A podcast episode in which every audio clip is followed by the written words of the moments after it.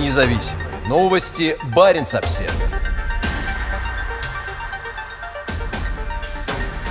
Несмотря на изоляцию, Россия планирует пригласить к освоению севера не арктические государства. Логистические цепочки дают сбои, инвесторы бегут, иностранные рынки закрываются. Но президент Путин утверждает, что Россия вместе с нерегиональными государствами продолжит осваивать Арктику. На арктических территориях сконцентрированы практически все направления национальной безопасности нашей страны, заявил российский президент, открывая на прошлой неделе совещание по развитию Арктики. Несмотря на изоляцию страны от международного сообщества, Путин настаивает на том, что нельзя отступать от поставленных целей, а совсем наоборот. Сразу подчеркну, сейчас, с учетом разного рода внешних ограничений и санкционного давления, всем проектам и планам, связанным с Арктикой, нам необходимо уделять особое внимание, не откладывать их, не сдвигать вправо, сказал президент. Он признал, что действия недружественных стран привели к нарушению транспортно-логистических цепочек, а зарубежные компании не исполняют свои контрактные обязательства. Но Россия быстро найдет альтернативные решения, которые в долгосрочной перспективе лишь больше укрепят нашу независимость от внешних факторов, заявил Путин. Он подчеркнул, что в нынешних условиях следует активнее привлекать к сотрудничеству в Арктике и так называемые внерегиональные государства и объединения. Конкретные страны не упоминались, но Путин, вероятно, имел в виду и Китай, и Индию, продолжающие поддерживать рабочие отношения с Москвой. Китайским госкомпаниям принадлежат доли в крупных энергетических проектах в Российской Арктике,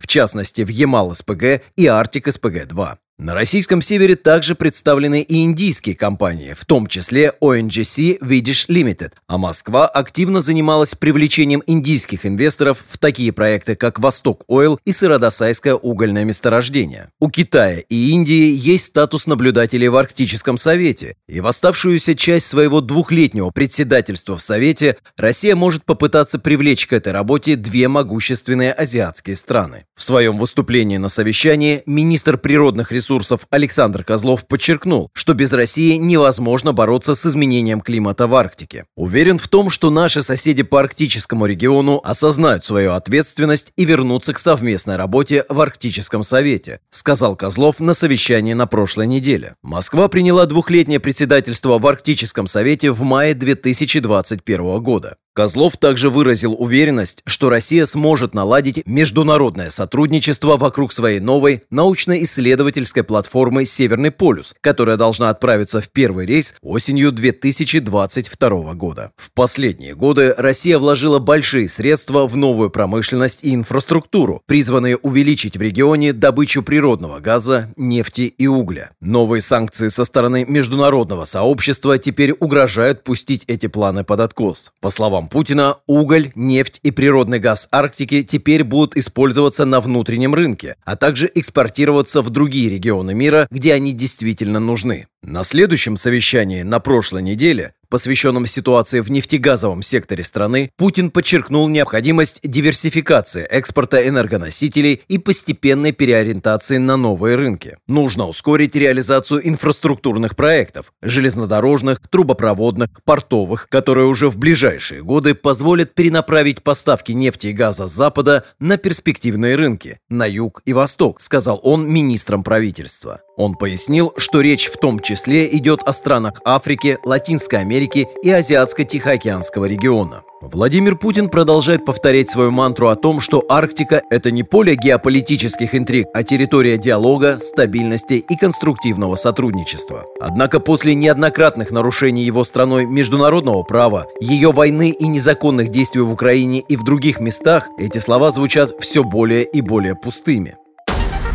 Независимые новости. Баренц-Обсервер.